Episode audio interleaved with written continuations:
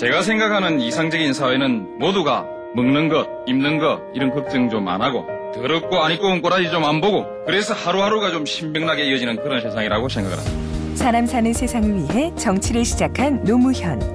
그는 우리 곁에 없지만 그의 꿈은 영원합니다. 노무현 재단은 사람 사는 세상을 위하여 노무현의 가치와 철학을 전합니다. 노무현 재단의 후원 회원이 되어 주세요.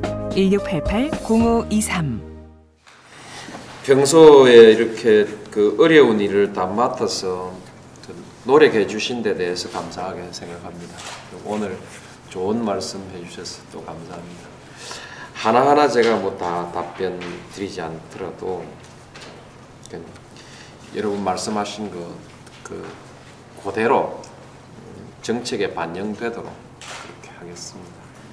말이 너무 쉽다 해서 조금 믿음이 안 갈란가 모르겠는데 그, 그런 건 아닙니다. 말이 쉽다고 믿음이 안 가고 어렵다고 믿음이 가고 그런 건 아닙니다. 그냥 그 시간 속도에 좀 차이는 있을 망정 그 속도를 내서 처리를 하겠습니다. 하고 내가 후보 때 이제 그 사회복지사 인력 그좀 늘리겠다고 공약을 했는데 그게 보니까 좀 지지부진하고 안 가고 있었는데 어쨌든 올해는 이제 올해는 1,800명 정도 했다고 이제 했는데 그게 보니까 사람만 늘려 티오만 주고 돈안돈안 주면 돈 안 주면 그뭐 늘려 주나 마나 근데 그 내가 용의 주도 하지 못했던 것 같아요.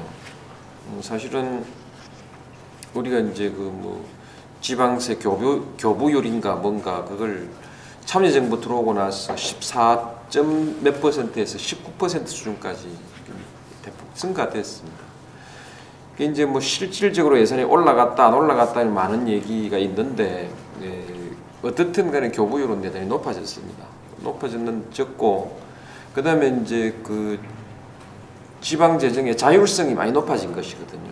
자율성을 많이 높였는데 그거 할 때 복지 예산 부분이 어떻게 될지에 대한 고려를 충분히 못하고 자율성만 딱 높여놓고 복지하라고 하니까 그 이제 예산 자기들은 뭐 복지 말고 다른데 또 이제 하고 복지 수요가 많은 구청은 또 또 그것대로 분리하고 이제 이런 결과가 되어버렸습니다. 되어버렸는데 이 부분은 그 우리가 중앙 정부에서 예산을 더 짜내서 돈을 내든지 아니면은 교부율을 이 교부세를 교부하는 기준 교부하는 기준에 올해까지 넣기로는 그 지난번에 그 특별히 따로 지시했어요.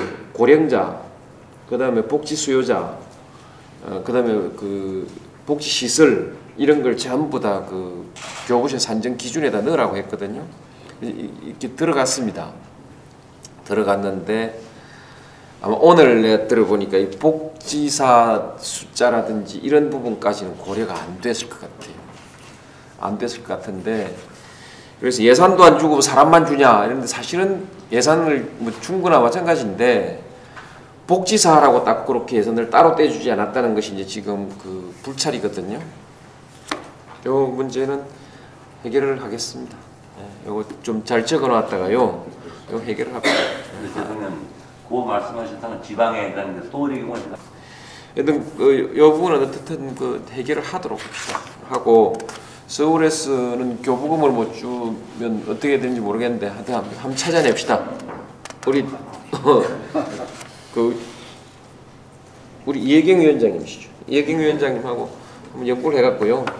뭐 제도적으로 요, 요쪽에 행, 일반 그 재정이나 행정 쪽에 밝은 사람들하고 아무튼 잘 한번 협의를 해가지고 요건 답을 내야지 백지구 1800명 그것 늘리는 것도 한번 어렵게 어렵게 했는데 그렇게 하고 그 다음에 이제 복지 뭐 사무소든 뭐, 뭐 별도 예산이 우리 김진학 씨 얘기는 주로 그거였던 것 같고 김정환 씨는 여러 가지 애로사항을 많이 말씀하셨는데 조사하는 이런 것도 그렇죠. 일선에 가면은 이 사람이 서로 교감돼야 되는데 자꾸 서로 사이에 갈등과 불신이 은근히 있으면 좀 피곤하고 힘들겠죠. 근데 조사 안 할 방법도 없는 거 아닌가 싶기도 했는데 그냥 모르겠습니다. 연구나 해보십시다. 예, 그, 그런 거시고 우리 박상신 관장님께서 이제 말씀하셨는데 주민자치센터 여기 또 이런 분산돼 있고 이런데 이 부분은 어제 저녁에 제가 여기 오기 전에 보고를 보고서를 쭉 읽었는데 대개 일선 창 어, 중앙부처는 여러 가지 여러 군데 또 이제 이거 마- 꼭 복지부 말고도 여러 개 업무가 이제 부처별로 분산돼 있는데 이것이 이제 구청 단위로 내려가도 창구가 이제 좀 분산돼 있고 근데 이것을 전체로 통합해서 집중시키고 그렇게 하는 그 여러 가지 개선안을 제가 어제 봤습니다.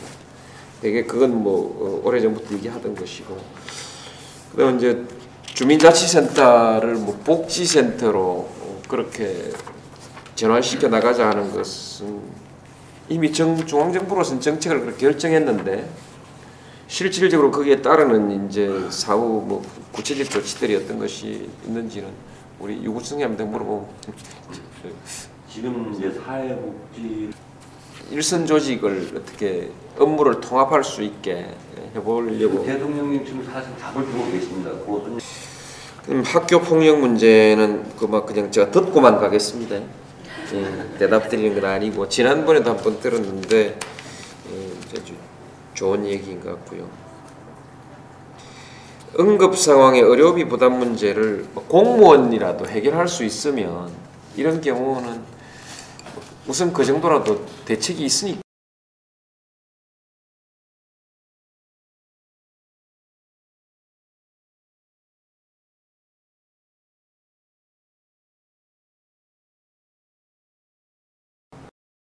전에 복지 대상자들에 대해서 카드나 뭐 이런 것들을 정확하게 해서 사전 그 그런 경우에 말하자면 국가가 궁극적으로 그 의료비를 다 부담하는 거니까 그런 그 그런 그 신분상의 징표라고 할까요? 어, 그런 그 기록을 가지고 자동으로 일이 처리되도록 해야지 뭘 그또 데리고 온 사람 당신 신분이 누구냐 공무원 데리고 와라 이제 그렇게 하지, 않아도 바로 그냥 전산조회가 바로 되고 해당되는 사람이면은 바로 그냥 그 조치가 되도록 그렇게 시스템으로 처리를 하는 게 필요하겠죠.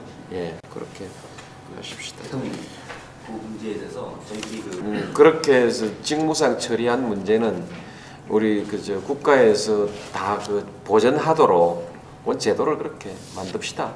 예, 그건 말하자면 이제 아직 그 뭐 그냥 그런 것을 제도를 안 풀고 있어 그런데 정 안 되면 청와대 제도 개선 비서관실로 꼭 요, 요, 이렇게 이렇게 이렇게 고쳐 달라고 꼭 좀 넣어 주십시오. 넣어 주시면 꼭 그렇게 정리를 하겠습니다. 그 이제 그 부분은 이제 긴급 지원법이 그 보증한 것을 국가가 책임 안 지는 것처럼 그렇게는 안 되게 고칩시다.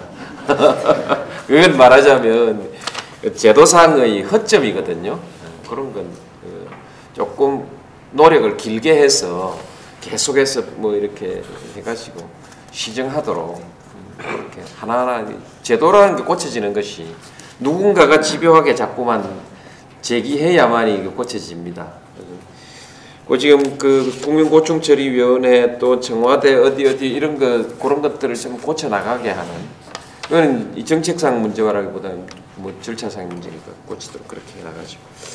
대개 그렇습니다. 그래서 오늘 그 대개 그냥 그 가고 있는 방향하고 같고요. 같은데 어, 맨 처음에 우리 저 김진학 씨가 얘기했던 이 부분입니다. 이 부분은 우리가 좀 전체적으로 한번 문제를 풉시다. 인력은 준다 해놓고 돈은 따로 안 주니까 이게 이제 채용 안 하겠다고 하는 쪽이 나오게 되고 하는데 이런 부분 그리고 구청별 수요가 다른 부분하고 이런 것들을 전부 어, 다시 파악해 가지고 어, 예산을 어디서 찾아낼까 이런 것들을 머리를 맞대고 서울시에도 어려운 찾읍시다. 같이 살았습니다는 다들 기억해 주십시오. 하겠지 뭐. 근데 사실의 어려움도 말씀드려요. 그래 서 서울시에서 해결을 좀 하는 것도 우리 이제 그 유청장님도 그 이제 이 정치를 뭐 저희나 비슷하게 잘 아시지 않습니까? 이번 그 이, 우리 제 생각은 오히려 이번 지자체 선거를 계기로 해서 전체 복지관이든 복지관계에 종사하고 있는 사람들이 말하자면 서울 이제 서울 같은 곳은 개발이 아니고 복지 이런 공약이 좀 제대로 나오게 선거 때 유도해야 됩니다. 저도 정치를 뭐 해보지만 선거가 제일 중요합니다. 정치인이 본분으로서도 선거에 나가는 것이 제일 중요한 일이고 그리고 정치의 그 무엇이 중요한가 하는 정책의 우선순위는 선거 때 전부 다 결정됩니다. 그 선거를 거치면서 했던 약속과 경험이 대부분 그대로 갑니다.